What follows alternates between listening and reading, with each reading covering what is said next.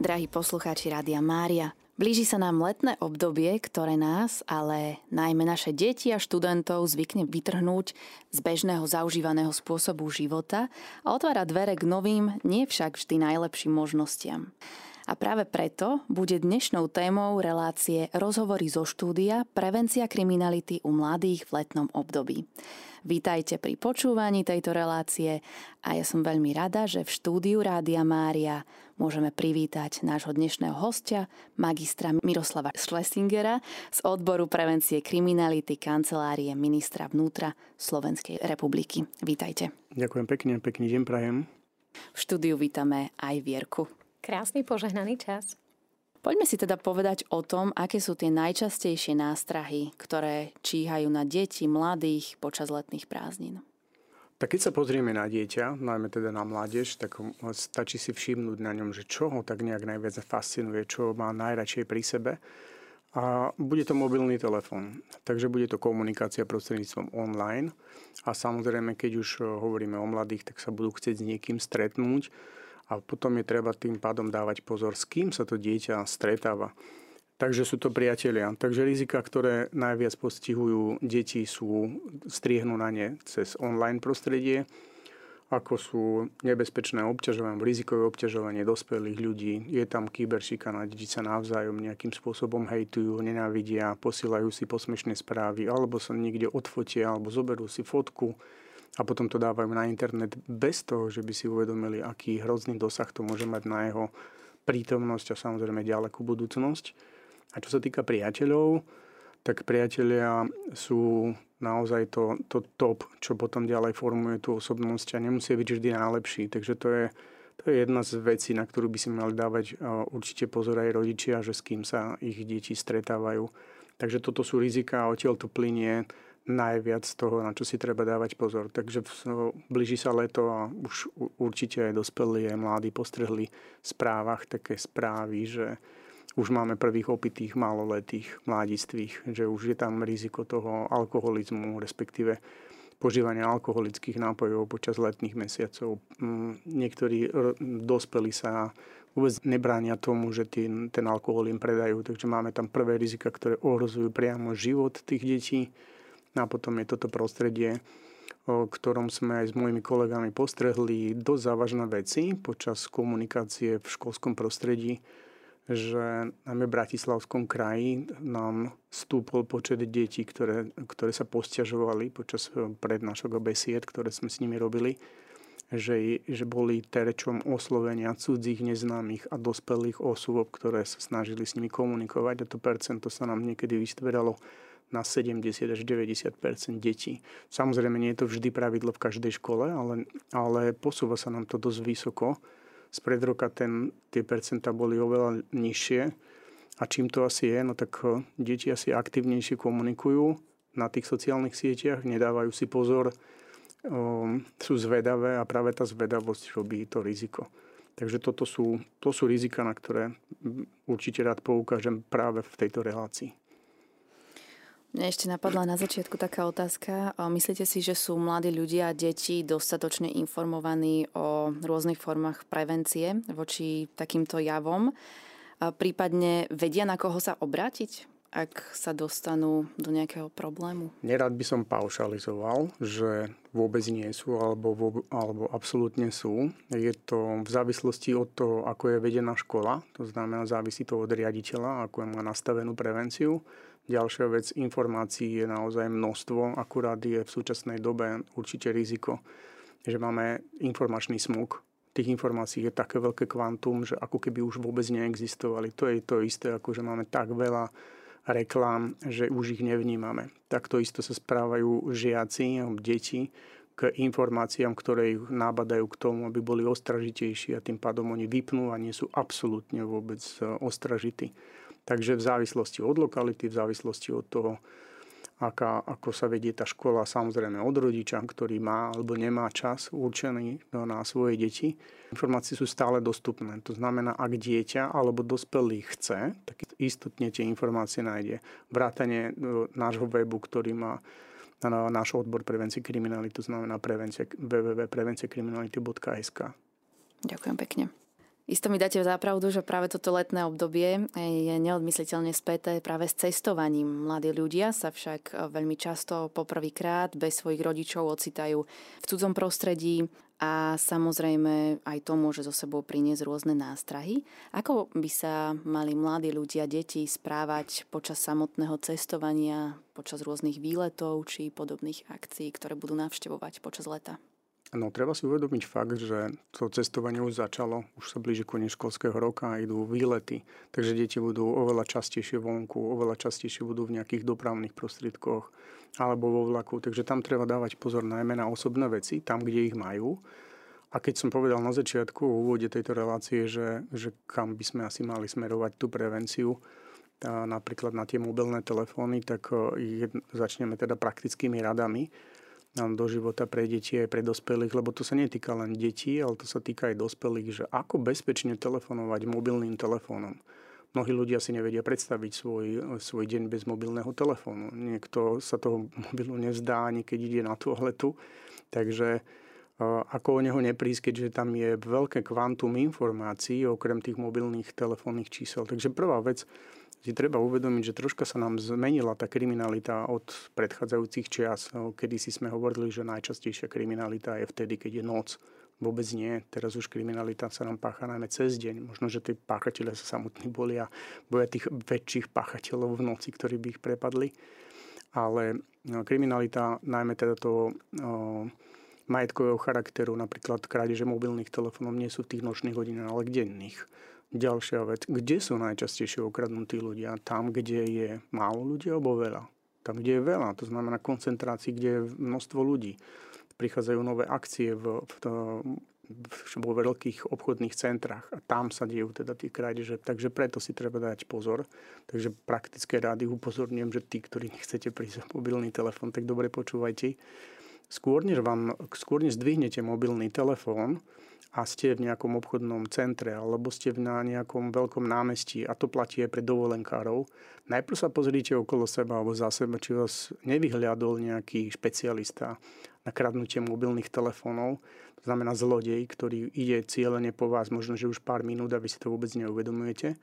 Takže najprv pozrieť za seba a až potom zdvihnúť ten mobilný telefón. Nie sme totiž sanitka, že musíme zdvihnúť okamžite ten mobilný telefón, nevybuchne po druhom, treťom telefonáte, takže to je prvá základná rada, ako neprísť mobilný telefón. Najprv sa pozriem okolo seba, či mám bezpečné prostredie a až potom telefonujem. Možno sa vám zdá, že to je príliš prehnané. Vôbec to nie je prehnané, to je naozaj praktika, to sú praktiky ľudí, ktorí sa špecializujú na mobilné telefóny. Vyhľadnú si napríklad dieťa, vyhľadnú si mladého človeka alebo seniora alebo kohokoľvek, ktorý každú chvíľočku nejak siahne po tom mobilnom telefóne. Takže on vie, že či ho máte v zádnom vrecku, či si ho položíte do kabelky. Keď hovoríme o kabelkách, aj dievčatá, také mm, pubertiačky, nosia so sebou kabelky, niekedy keď to nie je batôštek, tak keď hovoríme o kabelkách, platí to aj pre dospelé ženy. Um, dajú mi určite zapravdu ženy, že keď uh, si ukladajú svoje cennosti do kabelky príručnej, tak všetko majú na jednom mieste, aby, si, aby to rýchlo vytiahli. Ten zips je otočený často dozadu tej kabelky. Aj keby ho mali otočený vpredu, tak všetky dôležité veci majú na siahnutie ruky do, do tej kabelky. Takže tam nájdu kľúče, nájdu tam mobilný telefón, nájdu tam peniaze. Toto isté má k dispozícii zlodej a má to oveľa rýchlejšie vytiahnuté než samotná žena alebo tá slečna. Takže pozor na to, kam dávame tie cennosti preto by nemali byť hneď na jednom mieste. Ideálne je nacvičiť si v tej kabelke taký, taký ako keby posun tej ruky skôr dozadu tej kabelky alebo prekryť to aspoň vreckovkami, aby sme zabránili tomu páchateľovi okamžite sa k nemu dostať k tým cennostiam. Platí to samozrejme aj pre tie deti. Keď hovoríme o mobilných telefónoch, vrátim sa teda naspäť. No, ďalšia vec je, máme slnečné počasie, alebo aspoň teraz nám to vychádza mnoho mladých ľudí si obľúbilo nosiť šiltovku. Ako náhle skloníme hlavu a čítame správu, SMS správu alebo čokoľvek, alebo četujeme s niekým, tak skloníte hlavu a 70% výhľadu okolo vás je zlikvidovaných. To znamená, vidíme 30% okolo seba. Toto môže využiť páchateľ, ktorý k vám prístupí a vytrhne vám mobilný telefón z ruky. Takže preto treba dávať pozor, že keď už četujem, tak s pozornosťou, nie nepozornosťou. Nemôžeme chodiť, ako keby sme mali navigačné zariadenie, ktorým, ktoré nás smeruje niekde dopredu alebo doprava, ale sledovať aj priestor pred nami. Nie je to samozrejme návod na to, aby nám, ako nám majú ukradnúť mobilný telefón, ale je to naozaj potrebné. Niektorí mladí ľudia naozaj chodia s tými mobilnými telefónmi e, tak, že keby ste možno nezakašľali, nespravili, že tak do vás napália a chodia aj rýchlo, aj pomaličky. A samozrejme netýka sa to len tých mladých ľudí, týka sa to aj no, takých tých silne zapracovaných manažerov, ktorí pozerajú do toho mobilného telefónu bez toho, že by si všímali. Takže to sú, toto sú najrizikovejšie veci, ktoré nás čakajú v lete. Istotne pachatelia sa zamerajú na krádeže mobilných telefónov, lebo dnes mobilný telefón je záležitosťou nejakej 300 eur, ale je to minimálne násobok toho. Tí mladí si naozaj stávajú na tom, aby spravili smutné oči na rodičov, že potrebujú špičkový telefón a je to okolo tisícky a viac možno. Takže tá, ten, tá krádež to nebude len taká obyčajná krádež, takže dávať si pozor na tieto veci. Potom ďalšia vec, to sú cennosti, keďže deti budú chodiť na výlety. Um, máme, niektoré batohy sú umiestnené alebo rozmiestnené tak, že máte priestor, ktorý je špeciálne určený na to, kde by ste si mali dať napríklad peňaženku, mobilný telefón a podobne. No o mobilných telefónoch nebudeme hovoriť, lebo deti ich s veľkou radosťou držia v ruke alebo na najvyššie ich dajú do zadného vrecka. Takže treba dávať pozor, že tie priestory v tých batôžkoch, kde sú, ktoré sú určené na cennosti alebo na peňaženky, tam to nesmie byť. Lebo kam pôjde zlodej prvé? Tam, kde, kde to, na to je určený priestor. Takže preto odporúčam cennosti ako kreditky alebo peňaženky treba dať do veľkého priestoru a tak, aby ste ho vedeli rýchlo nájsť. To znamená tú peňaženku, či už bude vpravo, vľavo, to je jedno. A ďalšia vec, mnoho ľudí si zvyklo zapínať batôžky, ktoré majú dva zipsy iba v strede. To nie je moc časná vec. Všetci vieme, že zapína sa v strede z toho dôvodu, že sa rýchlejšie dostanete dovnútra ale to vie aj zlodej. Takže ako rýchlo sa vieme dostať my, no, násobne sa vie rýchlo dostať k tomu ten páchateľ alebo ten zlodej.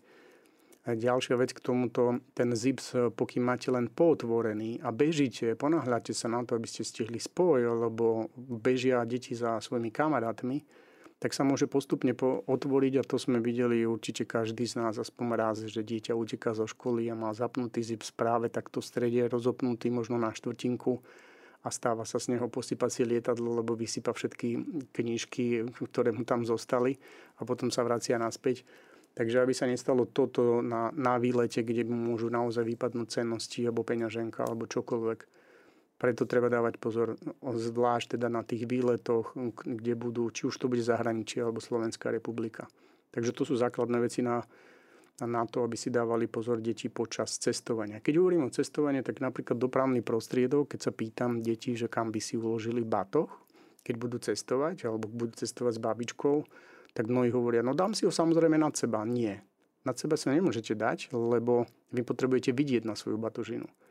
Takže keď cestujete vlakom, tak si dajte batožinu pred seba, aby ste ju videli. No, rozprávali mi napríklad železniční policajti také praktické rady, že zlodeji v, vo vlakoch práve využívajú ten priestor, že, si, že prídu, dajú si batožinu nad vás a potom, keď idú ako keby vystupovať, tak oni využijú, kým, kým sedia, tak sa pozerajú, že akým spôsobom otvoria vám zips niekde na tom, na tom batohu alebo kdekoľvek a možno si ani nevšimnete, že on si zobral vašu batožinu. Jedna stará pani takto cestovala a zastavil vlak v stanici a mm, najprv spolu debatovali s tým pánom a on vystúpil a zrazu pozera na toho muža, že a veď má podobnú tašku ako ja, aj, aj ten sveter je podobný ako ja. Veď to je môj.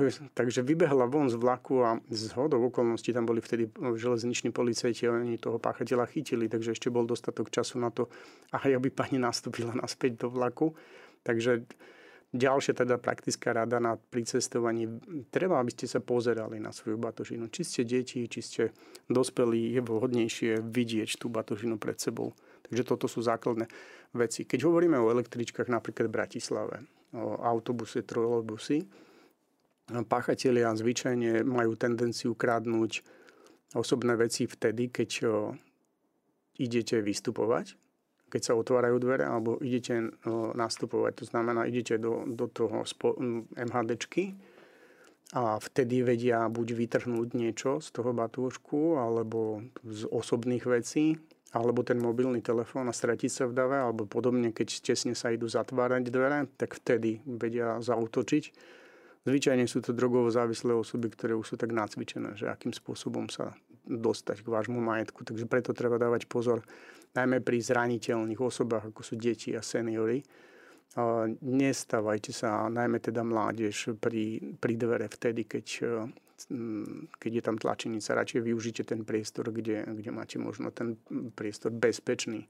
Sledovať si treba ten batúštek. Takže ideálne nie je zatvárať ten priestor do stredu, ale do tej strany, kde, kde si ho ako keby pridržíte lakťom, tak tam je bezpečné mať zapnutý zip z nábatohu čo robiť, ak aj napriek tomuto všetkému k takejto situácii príde? Že mi ukradnú mobilný telefón alebo teda hoci čo iné. Tak samozrejme treba využiť pomoc štátnej policie, oznámiť túto skutočnosť ako som uviedol pred chvíľočkou, že deti majú, majú často tie šiltovky idú a zrazu im niekto vytrhne a príde na policiu. Jo, policajt ukradli mi mobilný telefón a kto ti ho ukradol? No neviem, ako je to možné, že nevieš. No lebo mal šiltovku a nič nevidel, iba možno špičky nôh.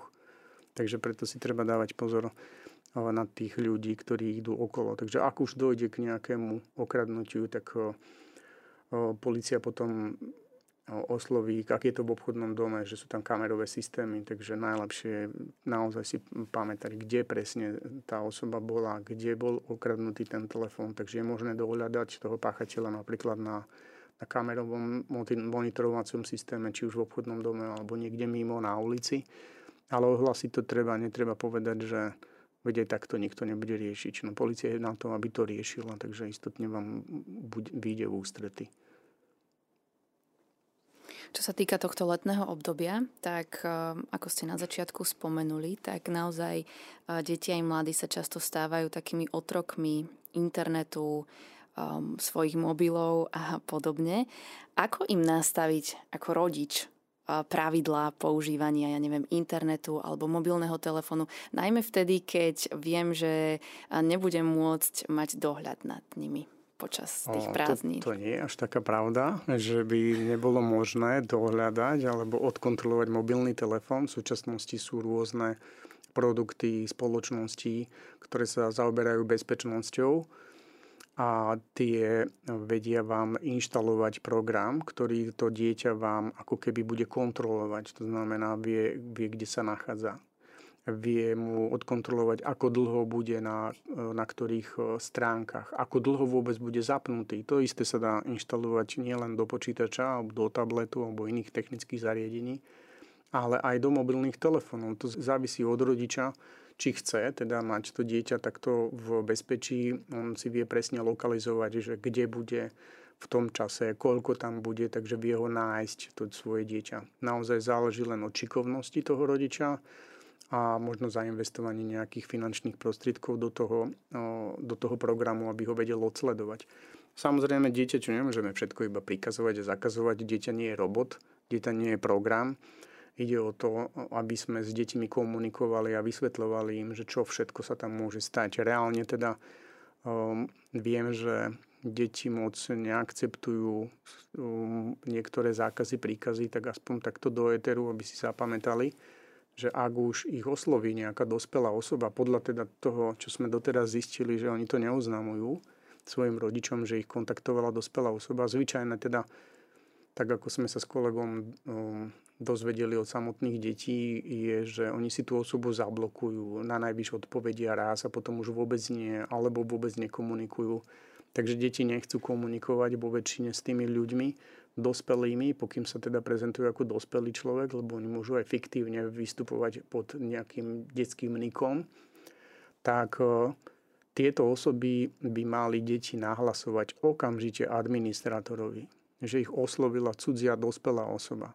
Nie je reálne, nie je ani logické, aby dospelý človek kontaktoval dieťa a že s ním chce komunikovať. Nie je to, nie je to hm, nič normálneho, by som to tak povedal. A v dnešnej dobe je toho naozaj veľmi veľa že tí dospelí oslovujú. Takže deťom treba povedať, že ak by sa to aj stalo, lebo deti sa boja, že a teraz ma budú rodičia strašne kontrolovať, nepoviem im nič a navyše to poviem svojmu kamarátovi alebo svojmu bratovi, sestre.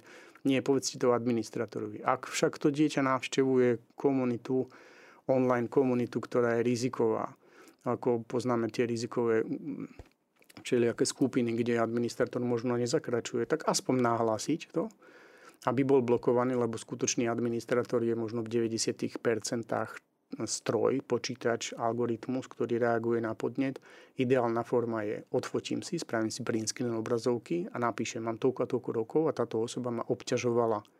Druhá forma je, toto isté spraví dieťa a použije Google Translator a napíše to isté a tú istú fotografiu tam pošle.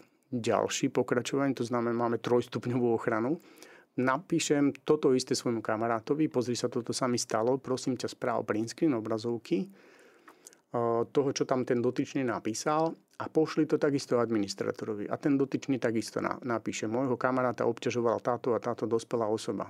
A už počítač reaguje na niekoľko podnetov, má tam dvojstupňový ako keby rizikový faktor, že mám tam nielen text, ale mám tam ešte aj print screen obrazovky a už musí reagovať. A vyhodnocuje na základe tých podnetov, ktorý má. Takže toto je super, keď to budú deti robiť. Keď už nepovedia v dôvere vo svojich rodičov, tak aspoň ten počítač nech ich ochráni. To, to je základ. Keď sa jedná napríklad o, o šikanu, tak pri šikane takisto odfotím si, komunikujem, mám dôkazný materiál. Ja by som sa chcela opýtať, eh, čo sa týka obťažovania. Eh, povedzme si reálny príklad. Ako môže dospelý človek osloviť dieťa eh, v telefóne? Dieťa sa hrá na nejakých webových stránkach, sú na nejakých, ja neviem, hrá sa hry? Alebo v takýchto situáciách to vzniká? Najčastejšie deti môžu byť oslovované počas hry, tak ako ste povedali. Sú to online hry, či už sú to také strieľačky alebo nejaké logické veci len to dieťa musí vedieť, že či to je dospelý. Takže prvá vec je, ak už hrám hru, tak musím tú osobu vidieť, musím si byť istý, že či to je dospelý alebo len niekto. Zvyčajne majú deti možnosť vidieť sa v kamere a tak komunikovať. Keď len četujem, tak opatrne s kým četujem a neotváram si svoje súkromie a ako náhle mi posiela nejaké linky na nazvime to, že zakázané stránky, erotické, pornografické alebo srandičky, nábada ma k dvojzmyslom. Dvojzmyslí znamená, že tá komunikácia je sexuálneho charakteru, ako keby dospelý dvorí dieťaťu nejakým, ako keby chcel s ním chodiť, tak to sú nebezpečné komunikácie a automaticky nahlasujem, končím. Takže tam môže byť to riziko tak to by si malo to dieťa uvedomiť, že ak už rozprávam osobne s niekým, tak musím vedieť, s kým rozprávam. A keď prebieha to oslovenie zo strany nejakého cudzieho dospelého človeka, respektíve z cudzej, zo strany cudzej osoby na dieťa, e, čisto len, len textovou formou. Hej, čiže dieťa hrá, príde mu nejaký hm, cez chatbox, môže prísť nejaký dotaz? Môže mu prísť čokoľvek. Hlavne ide o to, čo som povedal, že hm, akým spôsobom s ním komunikuje. Ako náhle je to sexuálny charakter, sú to dvojzmysly, každé dieťa vie už, čo to je dvojzmysel. Ak počúvajú menšie deti, tak vôbec nie je také, že pošli mi svoju fotku, pošli mi svoju fotku v plavkách, bez plaviek alebo bez srandičkách a pozri, čo ti pošlem. Ako náhle príde sexuálny obsah od tej, od tej osoby, napríklad či už je to obnaženie pohľavia alebo niečo, že veď to je sranda, tak tá sranda, ten žart končí hneď tým momentom, ako dieťa takéto niečo dostane. To znamená koniec, blokácia a nahlásenie administratorovi. Okamžite. Mm-hmm. Žiadna sranda nie je.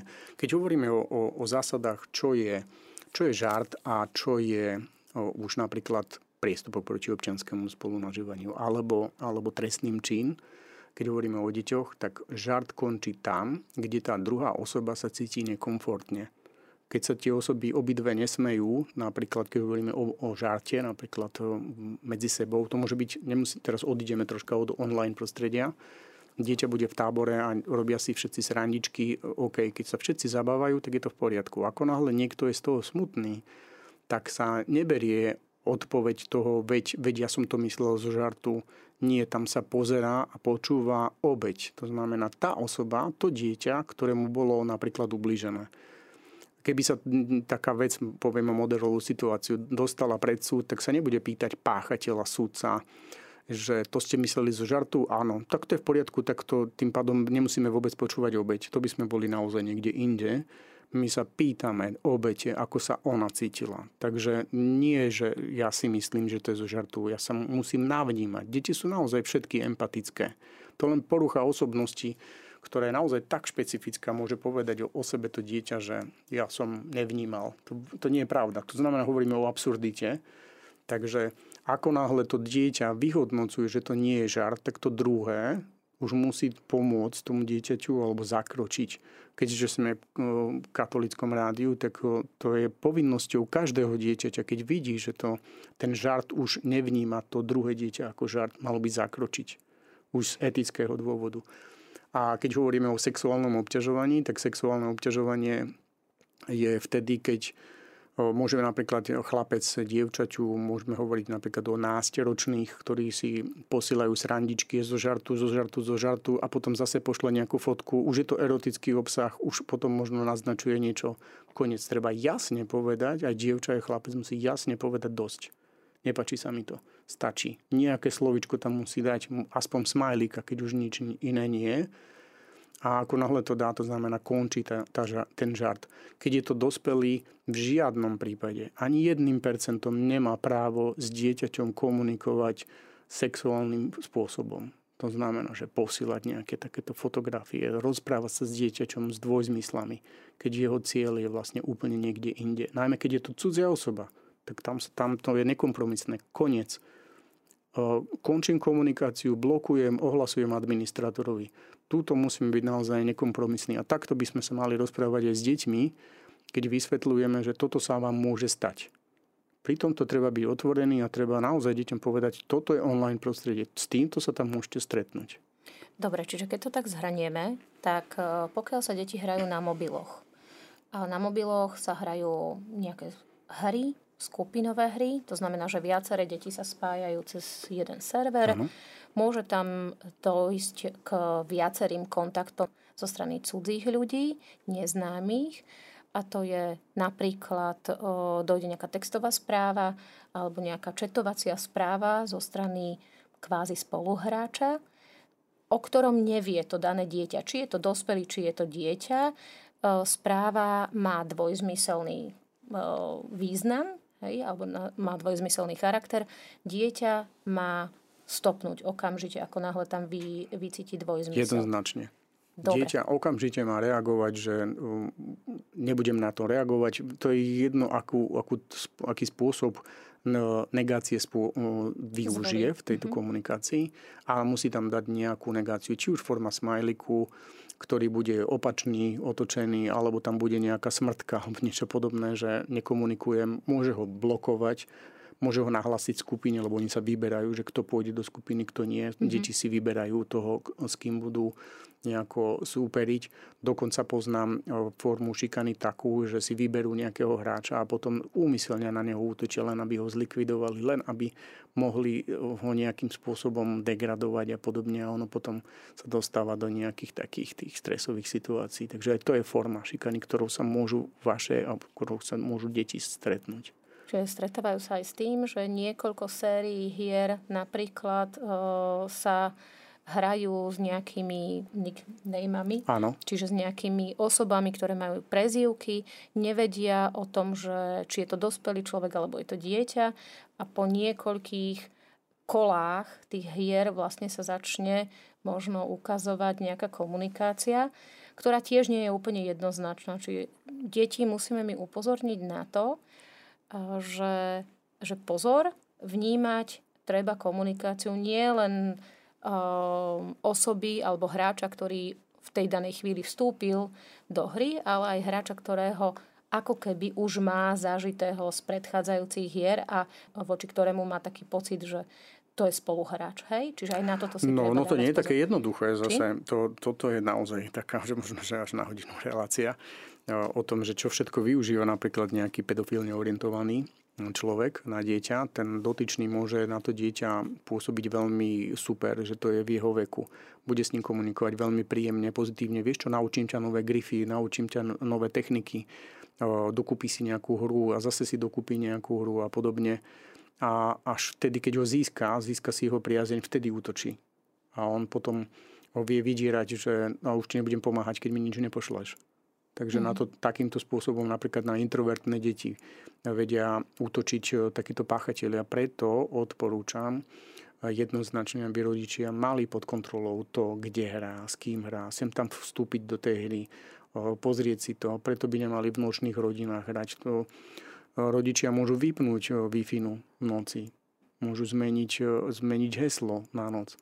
E, to všetko sa dá, lebo ako bude potom fungovať to dieťa. Treba ich naučiť. Odtiaľ, od vtedy to, odtedy dovtedy spínkáme a potom sa môžete hrať, potom si môžete dá, odosielať ešte hry. Niektoré dieťa môže požiadať, no ale som sa ešte nerozlúčil, ok, rozlúč sa, finito, vypíname. Čiže je viacero možností alebo je viacero ciest, ktoré využívajú ľudia preto, aby mohli šikanovať e, deti na internete prostredníctvom virtuálneho sveta. Čiže my ako rodičia si musíme dávať pozor, keď to zosumarizujem. Treba parental control, čiže nejaká, nejaká forma ochrany a monitoringu ano. zo strany rodiča. Treba, aby každé dieťa, ktoré má mobil, bolo chránené. Hej? Istotne. Čiže, e, čiže aj nejakými aplikáciami alebo nejakou softverovou ochranou, to je prvá, e, prvá rada. Druhá rada, treba vedieť, čo to dieťa hrá, aké hry mať kontrol nad tým, o čom to je, s kým sa hrá tak? Dieťa, troška vám musím do toho zastaviť, dieťa sa môže hrať, ale vy musíte ako rodič poznať, aká je to hra, aké má rizika, aké má úskalia. Druhá vec, to nie je všetko iba o, o kontrole. Nemáme deti preto, aby sme ich kontrolovali, že to sú naši vojačikovia, ktorí budú poslúchať podľa povelov, ale to dieťa musí byť určitým spôsobom náš partner náš partner do hry. A my musíme byť jeho partnerom do hry. To znamená, my sa máme tiež učiť ich hry a ich komunikácií, takže sa snažím pochopiť aj od neho, pochopiť, že čo tam je tá hra, aké sú tam výhody, aké sú tam nevýhody, nechať sa poučiť a povedať, no a sú nejakí, nadviazať komunikáciu, sú tam aj nejakí, ktorí to vedia lepšie a kto to je, kto to, kto to je ten, kto to vie lepšie. A tam máte vstup do uh, ríše tajov, že on, on vám povie, no neviem, kto to je. A už máte odpoveď, ale ty musíš vedieť, kto to je, kto ťa to učí. Takže keď nie je schopný rodič vysvetliť no, možno nejaké techniky, tak si dohľadá niekoho, kto má staršie dieťa, vysvetlí mu to a podobne, že ho že zasvetí do tých tajov. Um, vždy to musí byť o komunikácii. Vždy. Nemôžeme povedať, nemám čas. No, neexistuje slovo nemám čas. Keď nemáte čas, nežijete v tejto dimenzii, žijete v niečom inom. Čas si vždy určujeme my a ten čas máme pre deti. ďakujem, ďakujem veľmi pekne. Ja som rada, že pán Schlesinger to takto pekne a jasne pomenoval, pretože, drahí priatelia, je veľmi dôležité, aby sme komunikovali s deťmi, aby sme si boli navzájom partnermi, čiže nie len direktívny prístup, ale skôr taký priateľský. Čo ešte si potrebujeme uvedomiť a na čo dávať pozor? Čiže pokiaľ sa rozprávame, pokiaľ s dieťaťom poznáme tú hru, poznáme, poznáme s kým naše dieťa tú hru hrá, treba dieťa upozorniť na rôzne formy komunikácie s tými ľuďmi. Hej? Áno, áno. No tak napríklad v tejto jednoduchej verzii komunikácie dieťa, ako dieťa zasvetiť do tajov komunikácie, čo je vhodné, čo je nevhodné, ako to rozlíšiť. Keď sa rozprávame s rôznymi vekovými skupinami detí, tak e, veľmi pomôže práve to, že im vysvetlíme, čo je to manipulácia. Keď sa spýtam detí, že čo je to, povedzte mi, čo je to podľa vás manipulácia. Uh, druhá otázka. A povedzte mi, čo to je manipulácia. Chcete byť niekto manipulovaný? Nie, nechceme. A čo to je? Mm, a to už tie odpovede nie sú také jednoznačné. Takže manipulácia sa delí na dve spôsoby, ako rozlíšiť. Máme manipuláciu, ktorú by sme možno vedeli uh, rozlíšiť, že manipulácia forma vedenia osobnosti a potom bude otázka no, tej manipulácie, že zasahujeme do osobnosti. O tom, čo je manipulácia, ako ju delíme a ako ju vieme identifikovať, si budeme teraz bližšie hovoriť s pánom Schlesingerom. Ďakujem pekne. Ideme teda na tú manipuláciu. Takže rozdielime, budem sa venovať teraz iba negatívne manipulácie. Negatívna manipulácia, ako rozlišiť od toho, že nám chce naozaj niekto pomôcť. Takže to je veľmi, veľmi jednoduché. Ak je to manipulácia, tak niekto svojim konaním ubližuje prostredníctvom nás alebo prostredníctvom možno textovej stránky, vizuálnej stránky niekomu inému a poškodzuje mu dobré meno. Alebo poškodzuje naše dobré meno. To je prvý základ. Takže buď poškodzujeme bude poškodzené meno inej, to znamená tretej osoby, môjho kamaráta, kamarátky alebo neznámej osoby, spolužiaka, spolužiačky, suseda, susedky a tak ďalej. Alebo je súčasne poškodené aj moje dobré meno, to znamená môj kredit dobrého človeka ide o stupeň nižšie. Môže to byť napríklad formou e, šírenia správy, ktorá nie je pravdivá. Dnes veľa ľudí chce rýchlo zdieľať veci, ktoré už niekto iný zdieľal. On chce byť prvý to už aj dospelí a dávajú si na svoje profily správy, ktoré už vyšli, ktoré už si ako keby vyšli prvýkrát a oni to majú a už ich 10 tisíce ľudí zdieľa. Takže to je také, že rýchlo sa predbiehame, že my budeme topka a rýchlo súťažíme o nejaké palčeky zdvihnuté na, nejako, na nejakej sociálnej sieti. Druhá forma je, že sa poškodí dobré meno, nie len dobré meno, ale môže sa poškodiť zdravotný stav. Takže ideme také formálne príklady. Ak niekto príjme informáciu od nejakého kamaráta, že tam ten niekto spravil to a to, alebo videli ho, alebo bol opitý a podobne, dá to možno na svoj profil, nazdieľa to a podobne, poškodí mu dobré meno. Potom sa zistí, že tá informácia nebola pravdivá. Čo sa stane s tou informáciou toho dieťaťa, ktoré to zdieľalo? No veď on tam nedáva pravdu, na čo to budem čítať. On nie je hodnoverný, takže stráca na svojom kredite dôveryhodnosti a nebudem sčítať jeho správy. Takže to sa veľmi výrazne okradne o, o svoju top, neviem čo, stabilitu v prostredí svojich kamarátov, lebo nebude tak sledovaný. A u nich tá sledovanosť je naozaj taká, taká strašidelná. Raz sme sa prechádzali s rodinou po, po nábreží pri Dunaji a išli okolo také dievčatka do McDonaldu.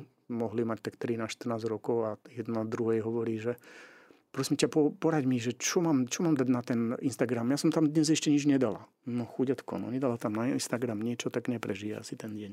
To je troška na, na také odľahčenie, ale to je realita. To naozaj deti tak vnímajú, že to je strašidelné. Ona tam ešte nič nedala dnes. To znamená, že nežije. Len žiaľ nežije v tom reálnom svete. Takže to je prvá vec. Môžem nechcene ublížiť niekomu a následne ublížim aj sám sebe na dobrom mene. To je prvý druh, kedy vieme, že našim šírením nejakej informácie poškodíme, takže to je manipulácia. Druhé, ako môžem manipuláciou poškodiť niekomu zdravie? No veľmi jednoduché, dnešné, súčasné príchod leta bude práve toho svetkom. Máme rôznych kamarátov a najmä teda, keď hovoríme o deťoch deti povie, a vyskúšaj cigaretu, a vyskúšaj alkohol, ale nebuď meký, nebuď meká, a, a daj si, a čo, čo vymýšľaš, veď pozri, mne sa nič nestalo, a tebe sa tiež nič nestane. No a potom to užitie alkoholu, to užitie možno žúvacieho tabaku, uh, už môže byť rizikové a môže sa aspoň dočasne zmeniť zdravotný stav.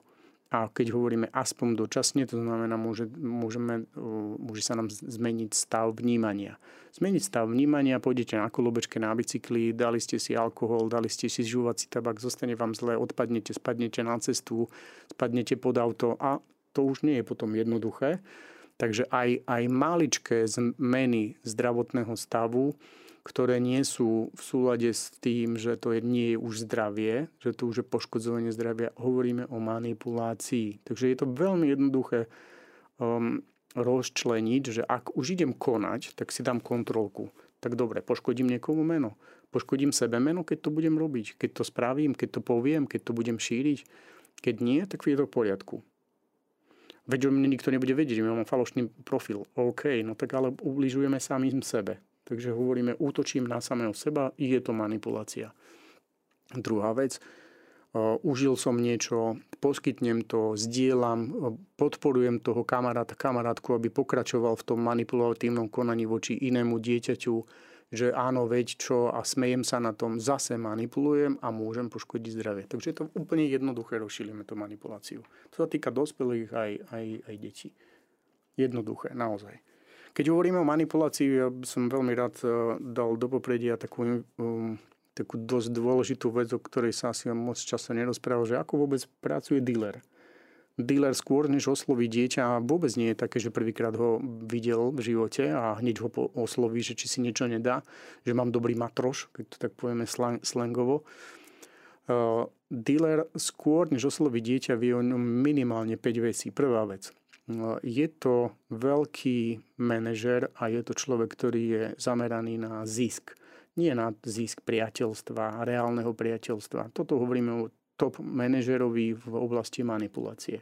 Lebo nie len osobnosť manipuluje, ale ešte zdravotný stav. Takže prečo? On zainvestuje do nejakého dieťaťa a vie, že bude mať možno aj tisícnásobný zisk na, ňom, na ňom. Takže prvá vec, ktorú zistuje, kde býva. Druhá, keď nie je doma, kde ho môže nájsť, kde sa najčastejšie vyskytuje, kde, kde je to ihrisko alebo kde je to miesto, kam chodí. Ďalšia vec, kto sú jeho priatelia. Ďalšia vec, aké má rodinné pomery. Ďalšia vec, fajčí, No a niekedy vie aj mobilné telefónne číslo. Takže vráťme sa na začiatok. Prvé dve sú lokalizačné. Lebo keď mu niečo zadarmo dá, nikdy nie je zadarmo, veď ani akcie, ktoré sú v obchodoch, nie sú zadarmo. To sú všetko už dávno zaplatené alebo preplatené veci na predchádzajúcich produktoch.